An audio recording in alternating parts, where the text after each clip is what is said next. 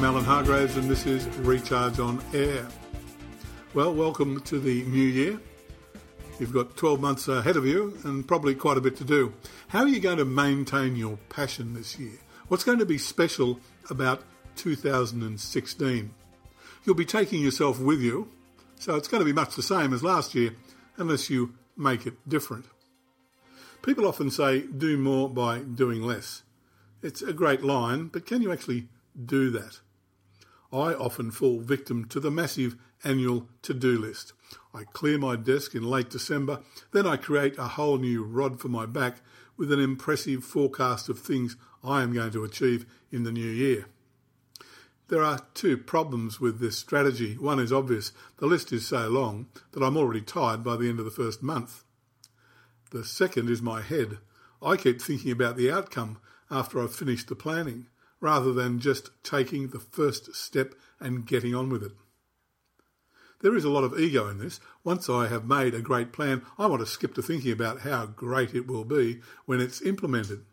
I go straight to the buzz of achieving it, indulge in that thought, and start milking the gratification before I've actually done anything.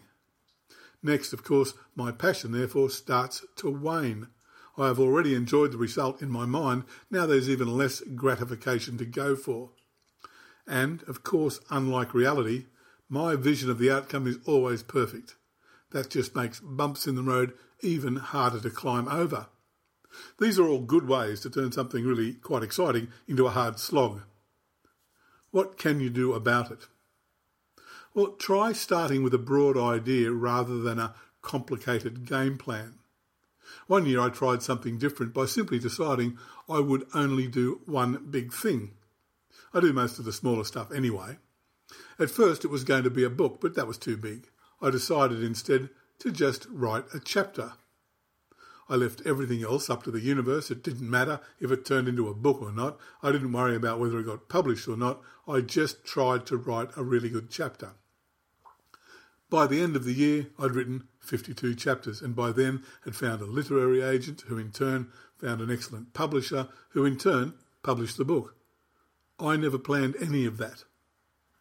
It was an unusual year for me in some ways.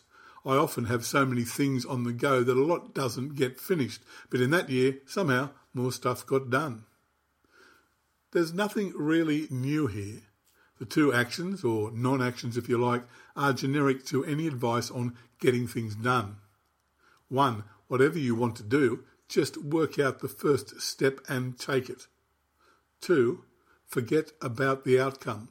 When you've done the first step, work out if you want to take another one. If you do, take that step too. It turns out that acclaimed author E.L. Doctorow famously said something quite similar.